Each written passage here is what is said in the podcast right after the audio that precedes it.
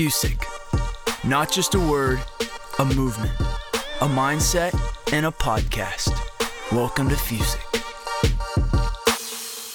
All right, everybody, welcome to the Fusic podcast. Uh, we are post Thanksgiving now. We took a week off to enjoy time with the family, but very excited about the guests we have today. Um, TJ, how you doing, man? I'm doing great, Craig. Uh, happy late Thanksgiving, everybody. Getting ready for uh, last quarter of the uh, last month of the year and and get Christmas behind us. So, uh, how's everything going your way, Craig? What's Uh, what's new in the uh, Chicago area? Oh, it's it's outstanding. We've had you know great weather the past week for what Chicago should be, and uh, I was looking at the forecast for next week, and I'm actually going to be in Columbia, and the high here is 30 all week long. So I'm, I'm very excited to be getting out for the Nice. week um, to go to home office and, and Nice. And get out of the cold for a minute. So um, getting to do a little hunting for the first time next weekend with the pops, and uh, excited about that. so oh uh, boy, so you know, looking forward to next weekend to do that, and looking forward to seeing everybody at home office and, and taking the TSM and our new TEA as well up there to kind of meet the team and, and start to figure out how to navigate through. So we know that's important. How about you? uh, we are rocking and rolling. A lot of moving parts here. And uh, looking forward to this weekend. We have about 20, 25 Colonial folks coming over the house. Uh, and the North Florida team, Nelson and I are going to be uh, starting cooking out, grilling, and smoking at 8 a.m. tomorrow. Nice. We may have a uh, nice beverage along the way uh, and uh, enjoying ourselves and, and showing some recognition to the teams and, and rocking and rolling. So Please I'm tell me you're it. cheering I for didn't the get to Auburn get, Tigers, baby. We are. We are. Uh, we will be, man. Uh, I'm rooting for them. And I have to tell you, uh, I wish I would have had the red hot dogs. Yep. I didn't get to. I didn't get to order the red hot dogs from Maine. You know, that would have been special. But let's let's forget about us. Who do we have, Craig, for for our guest today? We have my mentor for a long time. Um, my mentor before I took my first territory manager job, and now my boss. And uh, whether he likes it or not, my mentor as well. But now he's getting paid to be my mentor, so that's good. But uh, Russ Plyler, how you doing, bud? Doing great, gentlemen. Doing great. Russ, welcome. Thank you, TJ. I was listening to you talk about the red hot dogs. I know that's off subject, but I've had those before, and they are good. They snap a little better than Yes. the Oscar Mayers. Thank you, thank you. No one believes me, Russ. No one believes me, but they're phenomenal. My kid's great grandmother lives in Maine, so I've been up there and had the red hot dogs. I know all about it. I've been listening to You TJ talk about them for four years, and never have never have gotten a chance to eat them. So shows you what kind of friend he is. Yeah, it was like eighty dollars to ship them down, fifty of them. Are you serious? It's kind of, a, but I got, I just got, I just got to do it. That's not bad though. Fifty hot dogs it. for eighty bucks. Is that a good price? Yeah, That's not a good I price guess. at all, is it? I don't think so. No, no, but it's okay. That's all right. That's all right.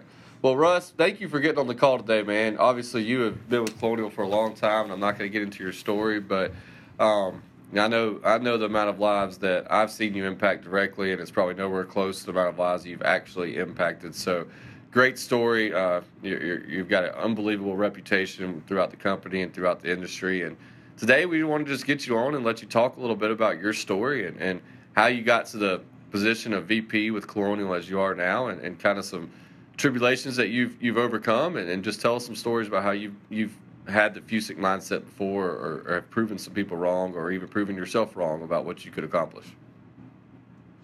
Yeah, no, Craig. I uh, my story's probably the least compelling of all the ones you've had thus far, but I, I'll tell you mine, and then maybe I'll take a different spin and and tell you what I learned from all the leaders I had that I try to incorporate in what I do every day, and and how I think that's helped me.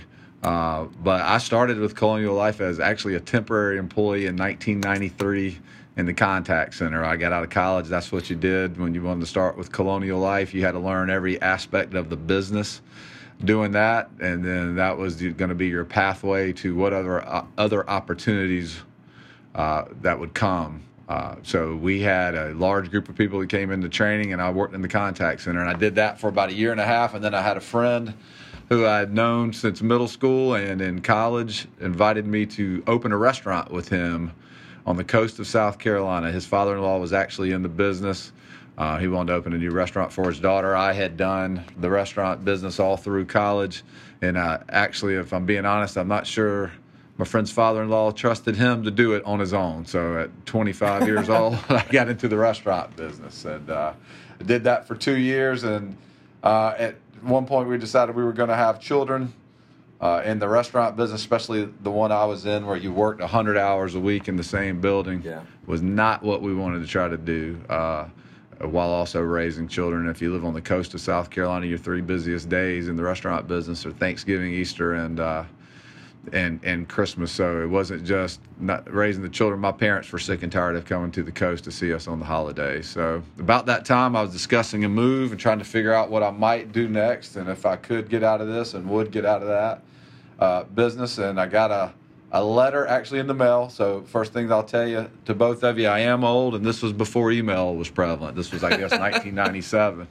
Uh, we, we didn't even know how to do dial up back then. And Marianne Adams, who still works at Colonial Life, actually sent me a No note. Yeah, she had Wow. run into one of my cousins at a family reunion and asked me if I wanted to come back to Colonial Life. So I guess the story there is always stay in touch with people. You never know because she caught me at the right time. So I um, jumped at the chance to come back to Colonial. Uh, I got out of the restaurant business and I essentially took a 50% uh, pay cut to come back. Um, and there's a couple kind of things I always reflect on that is two things. always stay in touch with people that you've worked with in the past. You never know what new opportunities might happen. And then I learned very quickly that uh, the culture of an organization is a lot more important than the money you make. And Colonial Life certainly Boom. had a culture back then. So you're dang right. I jumped. Yeah, I jumped at that opportunity, and then I've probably had five. I think it's five roles since then. I actually came back to the contact center as a trainer in that area. Uh, was a claims manager, then regional development manager in the southeast specifically. I uh, oversaw our enrollment services, which uh, this is a decade ago, but today it's called Premier Client Services. Uh, oversaw our field development organization, and then over the last two and a half months, been doing the uh, the vice president of sales for the Northwest region. So that's kind of my story in terms of the facts of it. I'd tell you, my FUSIC might be a little bit different uh, than some of the other folks you had. Uh, when you kind of think about that acronym, that everyone in that acronym was always me. So uh, I never thought once about what I would do next. Never really saw myself taking the positions that I've had. Uh, other than that claims manager job I had 18 years ago, I've never had an interview um, for a job since then. Someone's always asked me to take the next role. And so I, when I say for everyone that said I couldn't, probably for, for me, I never envisioned where I would be. Uh, and part of that's probably the mindset. Craig, I know you and I talked about this before. Uh, you actually asked this question in interviews, but which do you, which gets your blood going more, losing or winning? And I'm one of those that hate to lose more than I love to win. I don't know that that's necessarily healthy, but that's where I am. Uh, you- And we all know, we all know I'm that way. So yeah. And, Yeah. That, and that mindset never let me really worry about what my next role would be. I was always too busy not trying not to screw up the role I was in currently before I was worried about what the next role would be. So, um, you, you you know that that's kind of my story. I'd tell you the first time I was in the restaurant business was the first time I was in leadership, and I'm just going to be candid with you. I was terrible at it. I didn't understand why everyone didn't think like I thought. I didn't understand that people had different perspectives. That what was important to others um, was different than what was important to me, and so I, I made a lot of mistakes during those two years, and continue to make them to this day. But I have tried to watch people that are really good at leading that that I've seen um, from afar, uh, that I've worked with closely, that have been my leaders, and I've always tried to really say, you know, what are the traits that they did, uh, that they have, that they possess, that make them good leaders, and then at the same time, what are the things that I see them do that that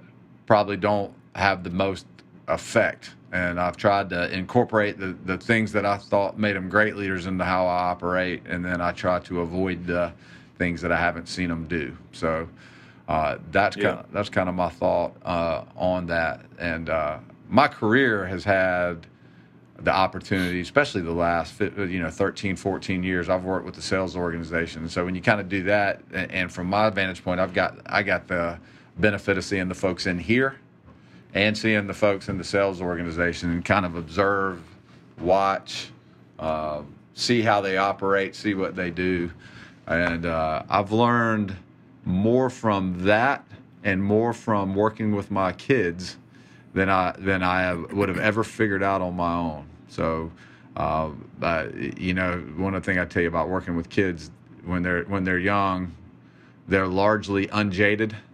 They haven't figured out that there's a way that they're supposed to respond. What's right or wrong? It's more of you get more of a pure reaction from them. They're not conditioned right. to act a certain way. So, uh, I've always, as I as I've watched them grow up, uh, they're starting to get to that jaded point where the, they see the world now. I got a daughter in college and a son in high school, and uh, it's not as pure as it once was. But when they were younger, I could figure out quickly what worked and what didn't, and I tried to take those life right. lessons and apply them to how I uh, worked with others too. But um, hey, Russ. Yeah. You you were you you mentioned um, when you be, first became into leadership because we have a lot of people that that listen that are you know jumping in the leadership roles you said in the beginning you, you felt like you, you you really weren't the best leader, uh, and that other you didn't understand why other people didn't think the way or speak the way that you were thinking or feeling or, or what have you. Yep. Was there a time? Can you? Uh, is there a time, a place that you or where you realize you know what I need to change my ways? Oh yeah. Uh, is there an event that happened or anything you can pinpoint? No, it's a great question. Uh, uh there's probably multiple events, and I'm still going to probably have them going forward, uh, no doubt. But uh, there's two specifically that have always stuck out to me. Uh, we in our restaurant we we we were open 6 a.m. to 11 at night 11 at night during the summers. So you were you were there most of the day. we had a cook that um, when you open at 6 a.m., that means the restaurant has to be up and running at 4:30 to be ready, right? So what you better do in that world is make sure you have someone that you can count on, a business partner. Uh, and for us, it's the person that run that ran the grill.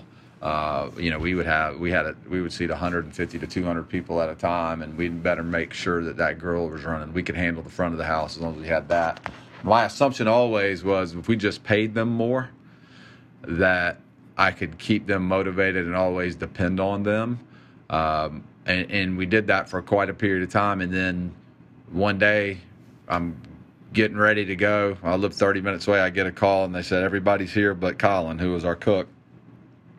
Uh-oh. And so I quit getting ready and just took what I had, and I said I'm gonna be in the back of the house today. So I went in there and did that. But long story short um, well, you know, we were paying Colin more. We were asking him more, uh, asking him to do more. But we thought back then, you know, I'm 25 years old. I thought if I paid people more money, they're going to be happy. And uh, when I finally asked him, you know, hey, what, what happened?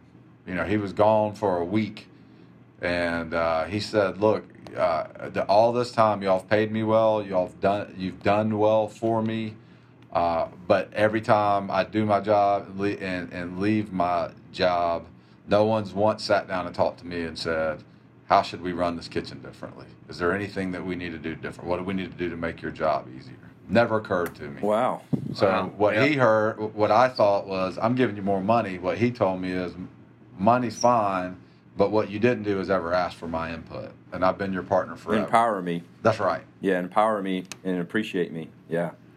That's, well, that's a great. That is. There's two things that I saw in that in that I mean, heard in that question, that answer. Uh, 6 a.m. to 11 p.m. work ethic, long hours. I'm sure that that's carried on throughout your career, and then asking the question of the team and having a partner and communicating with them and have that consensual communication and getting feedback and input and appreciation. That's huge, Craig. Yep, that's huge. There's no doubt. There's that's, no doubt. we doubt. miss that sometimes. Well, when you're, we always talk about As it leaders. when you, you know, people when when your team feels value and your team knows the value that they bring to the overall goal, they're going to work. They're going to go above and beyond for you.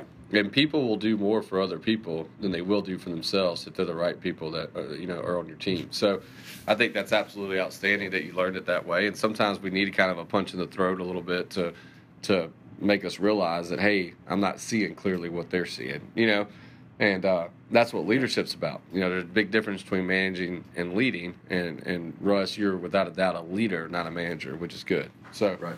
awesome story, Russ. Um, if you could think back to your 22 year old Russ Plyler, you know, just getting out of clo- college and starting your career, what's the biggest piece of advice that you would give him? Yeah, so I, I, I, I'd tell you this, and and uh, th- there's probably multiple things, uh, but there's one thing that I've noticed, and I, I think specifically when you think about leaders and you think about salespeople, um, the the biggest thing I'd say is be hungry but not greedy. Um, so it, particularly in the in the world uh, of sales but in any career hunger and the desire to achieve is an outstanding trait that you need to have and it's a necessary trait actually. You know in fact i'd tell you the hungrier people are in terms of their desire to achieve the better. And whether that's they hate to lose or they love to win one of those two things will make you hungry if you focus on it. That said um, if you sprinkle in just the tiniest amount of greed on top of that hunger, everyone's eventually going to see that. And so you what you start to lose is you start to lose any loyalty, any followership, your relationships get fractured over time, and then your legacy's lost. So I've always had a boss one time, Dan Huey used to be a head of sales, always would tell me, uh, you know, at, at the end of the day, uh, the when you're done with your career, it's not going to be about how much money you make. It's going to be about how how many relationships you have and how many people you've helped. And so I've always thought if you were that greedy person, you might die with a lot of money one day, but you aren't going to have any type of professional legacy of the people that you've helped. And you know uh, what a waste of a career that would be. And that's hard to do when you're 22 years old. You're wanting to attack the world you know, you are trying to figure out how to make a living. How do I do those things? But that always stuck with me. And when I watched great leaders, you can see that hunger and desire. Uh, but when it never crosses over into the greed part of it, it, may, it, it lets them make better decisions and then it lets them create more loyalty and followership with folks. And at the end of the day that's what's going to carry them because we're all no matter what role you're in there's going to become a time in your career where you're going to need to rely on those relationships and you're going to need to leverage those relationships to help you get through a tough time. So i've always that that's maybe the one piece of advice that i would give somebody that's that age when you're first starting out. That's outstanding. uh, That's all. Yeah, that's phenomenal, Russ. That's that's some good advice, and it, it it's as um, I'm looking back on past leaders when you know if I thought they think they're great and they have all these skills sets and traits and uh, some things I want to uh, emulate, and then I catch a part of a even a, like you said a sprinkle of greed, it really deflates me and it makes me take a step back and evaluate the situation a little bit. Uh, and, and I think that's a big part of it, where just even a little bit of that, what that can do for the people that you're, you're surrounded by. It definitely makes me double check and think uh, and evaluate certain things when I see that type of, even just a little bit of greed out there. TJ, did you just hit the discount double check? Did I do that? I think you just said double check. I love it. I love it. Oh, did I do double check? You did I might have discount done double check, baby. check. Hey, um, Russ, I want to share something. Uh, when Miller said, "Hey, let's let's bring Russ on here," every time you know I haven't spoke to you in a, I would say what, four weeks, well, three weeks since our last call. Yeah. Um, I think of, and I don't know if you you remember this, and probably not. Uh, it was new manager school. It was in July of 2011, and I was with the company for four months. I was really still naive. I think we only wrote we wrote thirty thousand dollars, wrote twenty eight thousand of it in the last week of the month, in like five cases in our first quarter. And uh, went up to home office, and Heath sent you a message and said, "Hey, can you sit down with TJ for a few minutes?" uh, and you and I sat and had lunch together, just you and I. Uh, there was other people obviously around, but we were just talking and just talking about life, talking about how, how I'm how I'm doing, the emotional roller coaster that we have, and you were telling me how long you've been with the company for and different things in your role, and and, and what you've seen and, and the traits that you see in successful DGAs, etc. Uh, and that just meant so much to me. Uh, to think of to see you and, and to have you be able to take the time to meet with me, and then I got a message back. Uh, Heath showed me the email that you sent back to him, or the text message that said TJ's going to make it. He's, he's, he's got a good head on his shoulders, or something on those lines. So I want to appreciate. I want to say thank you to that because that's part of what what Craig was saying. Sometimes Russ, you don't realize all the people that you're impacting, and just that minute, that few minute conversation that you had with me, and then that message back to Heath, it really built gave me the confidence that I needed to keep me going a little bit more. So uh, I appreciate you for that, and thank you for that. That's a big. That was a huge instrumental pivot for me in my uh, success with Colonial. You Oh, no- nuked it. no problem. You nuked it, That- Russ. Yeah, that, that that's the culture thing. But I'd tell you, even more impressive that is the the person that was your local leader thought enough uh, thought enough of you and cared enough about you that he asked he reached out to other people and said, "Could you spend some time with TJ and talk to him?" Yeah, So, and uh, that's a good. Yeah, he didn't have to do that to Russ. either. He didn't have to do that either. Yep.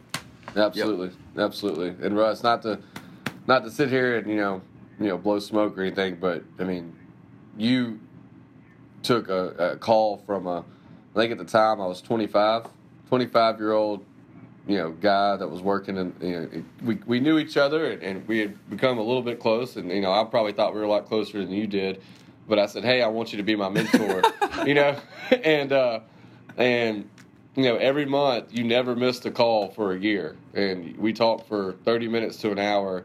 Every month you gave me an hour of your time to talk about it. And there's still things that I use today. And, and you know, one of the biggest ones was helping my communication skills with, with a broad team. You talked about how to simplify and, and be consistent, but also at the end of every conversation, I know you've heard me talk about this before, but it's helped me so much with making sure the communication was there. You taught me when you're when you're trying to communicate something, and you're talking about next steps. You've got to ask the question, what are the next steps to the person you're talking to, and have them repeat it back to you. And if they do not repeat it back to you, where you know that they understand what they're going to do, you've got to continue that conversation and and make sure that they understand because that's your job to communicate them what are the next steps, and and don't assume that they just know it because you said it, you said it perfectly, and I understood everything that you said. Because that was definitely something that I assumed Yeah. was that if I said it, people heard me and listened, and, and they, they thought so much of me that they would listen to every word that, they, that I said and take it all to heart and 100% understand it. No, that's not how it works. And now I realize I'm not even close to that smart. I'm not even close to that good at communicating. So having that just that one thing out of that year of calls that I use every single day now, and and people get annoyed by it, but you know it, it works all the time and it works so good. So thank you for taking the time for a whole year. Yeah, Craig, thank you for that. But I'd say I remember something about that call too. Uh, I, I used to have a little notepad where I had my page on what did Craig and I talk about last, and we went through like two calls later. I said uh, we were talking about something, and I had the notes about communication, make sure there's clarity.